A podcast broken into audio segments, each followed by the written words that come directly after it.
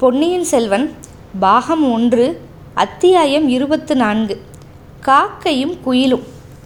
நம்ம வந்தியத்தேவன் சேந்தனமுதனோட வீட்டில் படுத்து தூங்கிட்டு இருக்கான். மறுநாள் காலை அன்னைக்கு தான் கோட்டைக்குள்ளே போகணும் சுந்தர சோழ மகாராஜாவை பார்த்து ஆதித்த கரிகாலர் கொடுத்து அனுப்பின ஓலையை கொடுக்கணும். அவன் வந்ததில் இருக்கிற முக்கியமான காரியம் முதலாவது காரியம் அன்னைக்கு பண்ணியே ஆகணும். இரவு முழுக்க கட்ட மாதிரி தூங்கிட்டான் வந்தியத்தேவன். காலையில் சூரியன் உதிச்சதுக்கு அப்புறம் தான் எந்திரிச்சான்.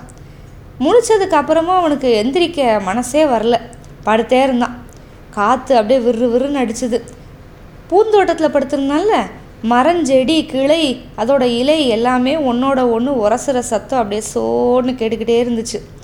அந்த சுருதிக்கு ஏற்ற மாதிரி ஒரு சின்ன பையன் பாட்டு பாடுறது கேட்டுச்சு.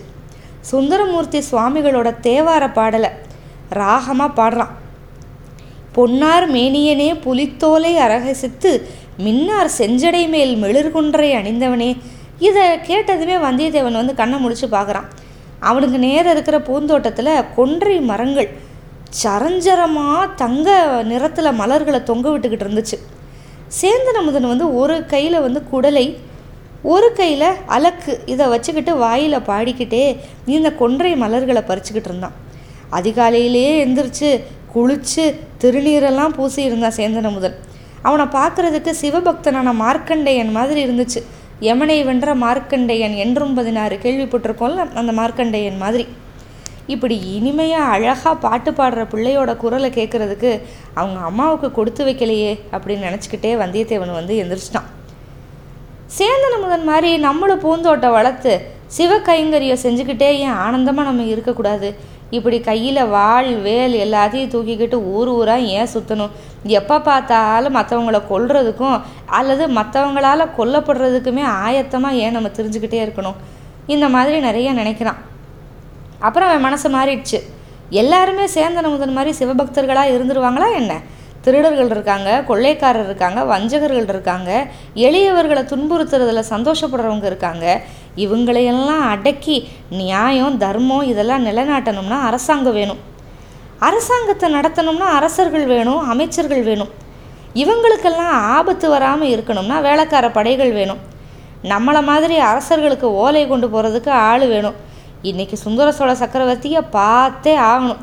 பெரிய பழுவேற்றையர் மறுபடியும் கோட்டைக்குள்ளே வர்றதுக்குள்ளே நம்ம சக்கரவர்த்தியை பார்த்தணும். ஏன்னா அவர் வந்து நம்மளை பார்த்துட்டாருன்னா விட மாட்டார் ஏன்னா நம்ம மேலே பழுவேற்றையருக்கு ஏற்கனவே ஏதோ ஒரு சந்தேகம் இருக்குது அப்படின்னு முடிவு பண்ணிக்கிட்டான். பூந்தோட்டத்துக்கு பக்கத்துலேயே ஒரு தாமரை குளம் இருந்துச்சு. அங்கே போய் குளிச்சுட்டு வந்து வந்தியத்தேவன் ஆடை ஆபரணங்கள் எல்லாமே அணிஞ்சு நல்லா அலங்காரம் பண்ணிக்கிட்டான். ஏன்னா சக்கரவர்த்தியை தரிசிக்க போகிறான்ல அப்போ சாதாரணமாக போகக்கூடாது. இதுக்கு தான் அலங்கரிச்சுக்கிட்டானா? இல்லை பழுவூர் இளையராணியை அன்னைக்கு பார்க்கறதுக்காக அலங்கரிச்சுக்கிட்டானா அப்படின்னு சொல்லிட்டு நம்மளுக்கு தெரியாது. இந்த பழுவூர் அப்படிங்கிறது மேலை பழுவூர் அப்படின்னு இப்போ சொல்கிறோம் அப்படின்னு நம்ம ஏற்கனவே ஆரம்ப அத்தியாயங்களில் வந்து பார்த்துருக்கோம். மேலை பழுவூர்னு ஒன்று இருக்குது கீழே பழுவூர் அப்படின்னு ஒன்று இருக்குது திருவையாருக்கு வடமேற்கே பதினெட்டு கிலோமீட்டரில் இருக்குது இதோட தலைமரம் வந்து பழுமரம் அதாவது ஆலமரம். இப்போ பழுவேட்டரையர் அப்படிங்கிற வார்த்தை இருக்குல்ல அதுக்கு என்ன அர்த்தம் அப்படின்னு பார்த்தா ஆலமரத்தை வந்து தலை விருட்சமாக கொண்டு இருக்கிற அந்த பழுவூரில் வந்து வாழ்ந்தவங்க பழுவேட்டரையர் அப்படின்னு சொல்லுவாங்க. பழுவேட்டரையர். இதில் பழு அப்படிங்கிறது ஆலமரம். வேட்டல் அப்படிங்கிறது விரும்புதல்.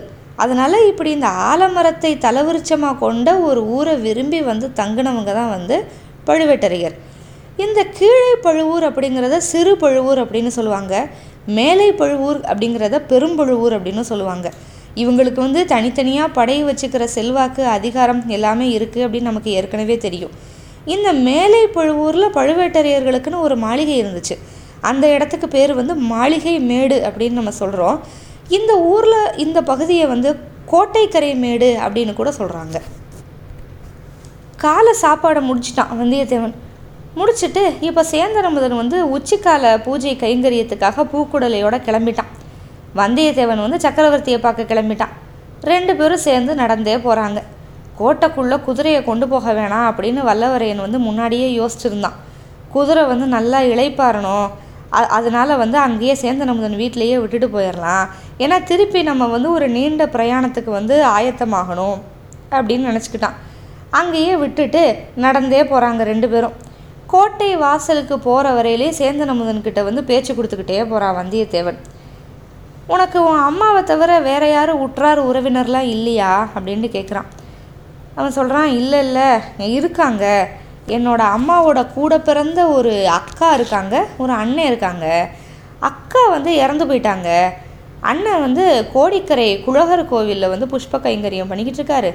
அது மட்டும் இல்லை அவர் வந்து இரவு நேரங்களில் கோடிக்கரையில் இருக்கிற கலங்கரை விளக்கத்தில் வந்து தீபத்தை ஏற்றி பாதுகாக்கிற வேலையும் பண்ணிகிட்ருக்காரு அவருக்கு வந்து ஒரு புதல்வன் ஒரு புதல்வி இருக்காங்க அப்படின்னு சொல்கிறான் புதல்வின்னு சொல்லிட்டு இப்படி நிப்பாட்டுறான். புதல்விக்கு என்ன? அப்படிங்கவும் இல்லை இல்லை எங்கள் குடும்பத்திலேயே ஒரு விசித்திரம் இருக்குது சிலர் வந்து ஊமையாக பிறப்பாங்க. சில பேருக்கு நல்ல குரல் இருக்கும் ரொம்ப நல்லா பாடுவாங்க. உன்னோட மாமா பொண்ணு ஒன்று ஊமை இல்லையே அப்படிங்கிறான் வந்தியத்தேவன். இல்லை இல்லை இல்லை. அப்படின்னா அப்போ நல்லா பாடுவா அப்படின்னு சொல்லு. ஒன்றை காட்டிலையுமா நல்லா பாடுவா? அப்படின்னு ஆச்சரியமாக கேட்குறான் ஏன்னா சேந்தன் அமுதன் பாடினதை வந்து அன்றைக்கி காலையில் கேட்டிருக்கான் வந்தியத்தேவன். நல்லா இருக்கு உங்கள் கேள்வி. குயில் காக்காவை விட நல்லா பாடுமா? அப்படின்னு கேட்குற மாதிரி இருக்குது பூங்குழலி பாட்டு பாடுனா சமுத்திரராஜன் கூட அலை எரிந்து அந்த ஓசை சிறதை நிப்பாட்டிட்டு அமைதியாக கேட்பார் ஆடு மாடு காட்டு மிருகம் எல்லாமே மெய்மறந்து நிற்கும் அப்படிங்களா சேந்தன் அமுதன் ஓஹோ ஓ மாமா பொண்ணு பேர் பூங்குழலியா? அழகான பேர். அது பேர் மட்டும்தானே அழகு? அவளும் அவ்வளோ அழகு. மானும் மயிலும் வந்து அவள் அழகுக்கு பிச்சை கேட்கும் ரதியும் இந்திராணியும் அவளை மாதிரி அழகாகிறதுக்கு பல ஜென்மங்கள் வந்து தவம் இருக்கணும். அப்படி இப்படின்னு ரொம்ப வர்ணிக்கிறான் சேந்தன் அமுதன் சரி இந்த பையனோட மனசு வந்து சிவபக்தியிலேயே பூரணமாக ஈடுபடலை அப்படிங்கிறது வல்லவர் எனக்கு வந்து தெரிஞ்சு போச்சு. அப்படியா? அப்படின்னா உனக்கு தகுந்த முறை பொண்ணு வந்து உன் மாமா பொண்ணு தான் அப்படின்னு சொல்லு. கல்யாணம் எப்போ? அப்படின்னு கேட்குறான் இல்லை இல்லை எனக்கு தகுந்த பொண்ணு அப்படின்னு நான் சொல்லவே மாட்டேன். நான் வந்து அவளுக்கு எந்த விதத்துலேயுமே தகுதி இல்லாத ஒரு ஆள். அந்த காலத்தில் மாதிரி பூங்குழலிக்கு சுயம்வரம் வச்சா ஐம்பத்தாறு தேச தேசத்து ராஜாக்களும் வந்து போட்டி போடுவாங்க. தமயந்தியை மணந்துக்கிறதுக்கு வானுலகத்துலேருந்து தேவர்கள்லாம் வந்தாங்க. அந்த மாதிரி நடக்கும். ஆனால் என்ன? இது கலியுகம். அப்படியெல்லாம் ஒன்றும் நடக்காது. அப்படின்னு சொல்கிறான் ஒரு மாதிரி வருத்தமாக சொல்கிறான் அப்படியா தம்பி அப்போ அவளே வந்து உன்னை கல்யாணம் பண்ணிக்கிறேன்னு சொன்னால் கூட நீ வேணான்னு சொல்லுவ போல? அப்படின்னு கொஞ்சம் கிளப்பி விடுறான் வந்தியத்தேவன். நல்லா இருக்குது இறைவன் வந்து என் முன்னாடி வந்து சுந்தரமூர்த்தியை மாதிரி இந்த உடம்போடையே நீ கைலாசத்துக்கு வரியா இல்லை பூலோகத்தில் நீ பூங்குழலியோடையே வாழ்கிறியான்னு கேட்டால் நான் பூங்குழலியோட வாழ்கிறேன் அப்படின்னு தான் சொல்லுவேன். ஆனால் சொல்லி என்ன பயன்? அப்படிங்கிற மறுபடியும் ஆ மறுபடியும் அப்படியே சோர்வாயிட்டான். ஏன் பயன் இல்லை? உனக்கு சம்மதம்னா அது ச எல்லாருக்குமே சம்மதம் அப்படிங்கிற மாதிரி தானே? இந்த ஊரில் எல்லாரும் பெண்களை கேட்டுக்கிட்டா கல்யாணம் பண்ணுறாங்க ஏன்? இந்த பெரிய பழுவேற்றையர் இந்த இத்தனை வயசுக்கு மேலே கல்யாணம் பண்ணியிருக்காரு. அந்த ராணியோட சம்மதத்துக்கு பேரில் கல்யாணம் நடந்திருக்கும்னு நினைக்கிறியா? அப்படின்னு கேட்குறான் அண்ணா அதெல்லாம் பெரிய இடத்து சமாச்சாரம். அதை பற்றி நான் ஏன் பேசணும்? ம்? முக்கியமாக நான் உங்களுக்கு ஒரு எச்சரிக்கை பண்ணுறேன் நீங்கள் கோட்டைக்குள்ளே போகிறீங்க கோட்டைக்குள்ளே இந்த பழுவேற்றையர்களை பற்றி தயவு செஞ்சு எதுவுமே பேசாதீங்க. பேசுனா ஆபத்து தான் அப்படின்னு எச்சரிக்கை பண்ணுறான் என்ன தம்பி இப்படி பயமுறுத்துற? அப்படிங்கிறான் வந்தியத்தேவன். இல்லைண்ணா உண்மை தான் சொல்கிறேன் உண்மையிலேயே ரெண்டு பழுவேட்டரையர் தான் இப்போ வந்து சோழ நாட்டை வந்து ஆட்சி செஞ்சுட்டு வராங்க அவங்க அதிகாரத்துக்கு மிஞ்சின அதிகாரம் எதுவுமே கிடையாது. ஆ சக்கரவர்த்திக்கு கூட அதிகாரம் இல்லை?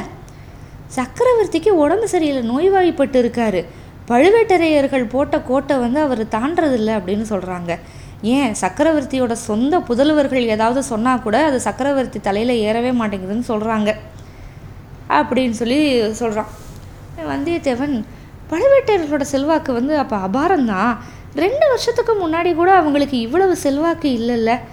அப்படின்னு கேட்குறான் இல்லை இல்லை சக்கரவர்த்தி வந்து தஞ்சைக்கு வர்ற வரைக்கும் இந்த அளவுக்கு இல்லை. அவர் எப்போ பழையாறையிலேருந்து தஞ்சைக்கு வந்தாரோ அப்போ இருந்து இந்த பழுவேட்டரையர்களோட அதிகாரம் வந்து எல்லையே இல்லாமல் போயிடுச்சு அவர்களை வந்து தட்டி பேசுகிறதுக்கு இங்கே யாருமே கிடையாது.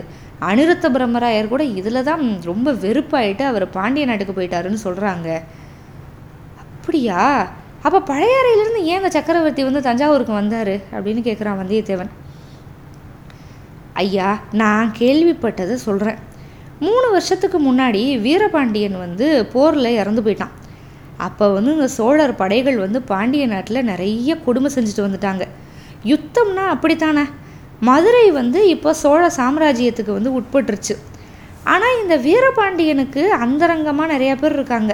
அவங்க எப்படியாவது பழிக்கு பழி வாங்கணும் அப்படின்னு சபதம் எடுத்துக்கிட்டு சதி பண்ணுறாங்களாம் பழையாறையில் மன்னர் இருந்தால் அவர் அந்த அளவுக்கு பாதுகாக்க முடியாதுன்னு சொல்லி இந்த பழுவேட்டரையர்கள் வந்து தஞ்சைக்கு கூட்டிகிட்டு வந்துட்டாங்க. ஏன்னா பழையாறை கோட்டையை விட இந்த தஞ்சை கோட்டை வந்து ரொம்ப வலிமை வாய்ந்தது. கட்டுக்காவலும் இங்கே ரொம்ப அதிகம். அதோட சக்கரவர்த்தியோட உடல் நலத்துக்கு இங்கே வைத்தியர்களும் வந்து ரொம்ப அதிகம். இங்கே வந்து ரொம்ப திறமைசாலி வைத்தியர்களாக இருக்காங்க தஞ்சாவூரில். அதனால இங்கே வந்துட்டாங்க. இதுதான் நான் கேள்விப்பட்டது அப்படின்னு சொல்லி சொல்கிறான் இல்லை எல்லாருமே சுந்தர சோழரோட உடம்பை பற்றி என்னென்னமோ சொல்கிறாங்களே ஆனால் என்ன நோய் அப்படின்னு மட்டும் யாருமே சொல்ல மாட்றாங்களே அப்படின்னு கேட்குறான் வந்தியத்தேவன். ஏன் தெரியாது? சக்கரவர்த்திக்கு வந்து பக்கவாதம் வந்துருச்சு. ரெண்டு காலுமே இப்போ சுவாதீனம் இல்லாமல் போயிடுச்சு அவரால் நடக்க முடியாது. யானை அல்லது குதிரை மேலே ஏறவும் முடியாது. படுத்த படுக்கை ஆயிட்டாரு பல்லக்கில் ஏற்றி இடத்துக்கு இடம் கொண்டு போகலாம். ஆனால் அதுலேயும் அவருக்கு வந்து வலி வேதனை அதிகமாக இருக்கும். அதனால் சக்கரவர்த்தி அரண்மனையை விட்டு வெளியில் போகிறதே இல்லை. இப்போ கொஞ்ச காலமாக அவரோட சித்தம் கூட அந்த அளவுக்கு சுவாதீனத்தில் இல்லை அப்படின்னு வேற சொல்கிறாங்க வந்தியத்தேவனுக்கு அப்படியே பாவமாக போச்சு. ஆஹா என்ன பரிதாபம் அப்படிங்கிறான். அண்ணா பரிதாபம்னு கூட சொல்லாதீங்க. அது கூட ராஜ நிந்தனைன்னு சொல்லி இந்த பழுவேற்றையர்கள் வந்து தண்டனை கொடுப்பாங்க அப்படிங்கிறான்.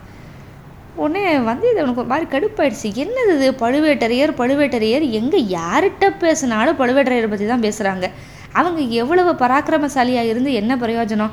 தான பொக்கிஷம் தானிய களஞ்சியம் தஞ்சை நகரத்தோட காவல் ஒற்றற்படை எல்லாமே அவங்கக்கிட்டேயே இருக்கிறபடி ஏன் வந்து இந்த சக்கரவர்த்தி விட்டார்? இவ்வளவு அதிகாரத்தையும் ஒட்டு மொத்தமாக அவங்க ரெண்டு பேர்கிட்ட விட்டதுனால தான் இப்போ வந்து இவங்க சதியெல்லாம் பண்ண ஆரம்பிச்சிட்டாங்க. ஐயோ இவங்க சதி வந்து எவ்வளவு தூரம் பலிக்கும்னு தெரியல. அது பழிக்காமல் போகிறதுக்கு நம்மளால் எவ்வளவு முயற்சி பண்ண முடியுமோ எல்லாத்தையுமே நம்ம பண்ணணும். நம்ம வந்து ஓலை கொடுக்கறது மட்டும் இல்லை சந்தர்ப்பம் கிடச்சா சக்கரவர்த்திக்கு வந்து ஏதாவது எச்சரிக்கை வேற பண்ணணும் அப்படின்னு நினச்சிக்கிட்டான் வந்தியத்தேவன். இப்படி பேசிக்கிட்டே கோட்டை வாசல் வரைக்கும் வந்துட்டாங்க.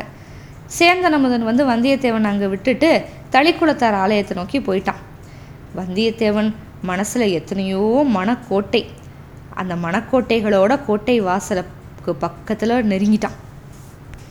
இப்போ வந்தியத்தேவன் என்ன அடையாளத்தை கொடுத்து கோட்டைக்குள்ளே போக போகிறான் வந்தியத்தேவனை உள்ளே விடுவாங்களா மாட்டாங்களா? வந்தியத்தேவன் சக்கரவர்த்தியை பார்த்து ஓலையை கொடுத்துட்டு எச்சரிக்கை விடுப்பானா? இல்லை பழுவேட்டரையர்கிட்ட மாட்டிக்கிடுவானா மேலே பார்க்கலாம். காத்திருங்கள். அத்தியாயம் இருபத்தி ஐந்துக்கு. நன்றி.